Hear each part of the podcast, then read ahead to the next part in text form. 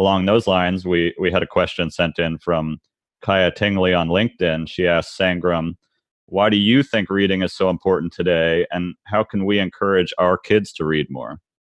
Oh man, reading is so so so so important, and I would say a combination of reading and scribing or writing, I think, is equally important. So, um, just just before I answer that specific question, I, you know, what I do with my son Krish is we have we have a habit of writing a daily journal. Uh, I do it, and um, he's looking at me, and he started to do it. And some days he doesn't want to do it. I'm like, fine, but most days he does it.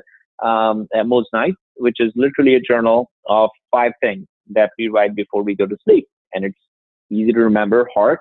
Um, you know, what am I happy about? Am I embracing learning? Am I learning something? So that's E. Uh, what do I need to pay attention to? So that's A. Uh, what's the right thing to do? Did I do something that wasn't the right thing to do, or should I do something that's the right thing to do that I haven't yet? So just puts things in perspective. And what am I grateful for? What am I thankful for? So that's that's T. So H E A R T.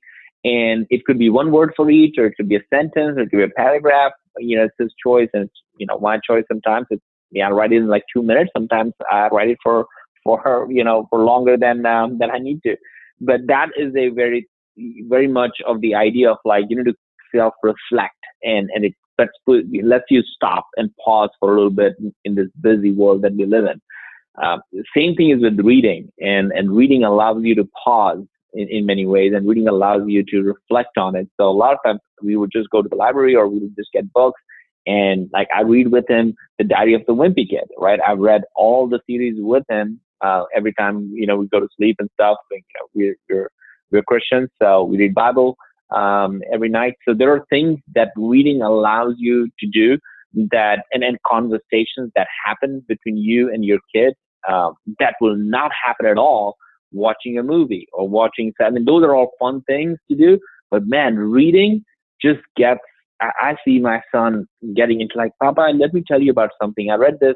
Uh, you know, this reminds me of so and so and such and such. And now you're in a conversation that your kid wants to have, right? Not that you want to have, but your kid wants to have. So I think reading is a really, really good. And, and the way we accomplish is just by writing it and spending more time doing it through Bible or um, you know any of the books that he wants to run, and that just creates a lot of conversation.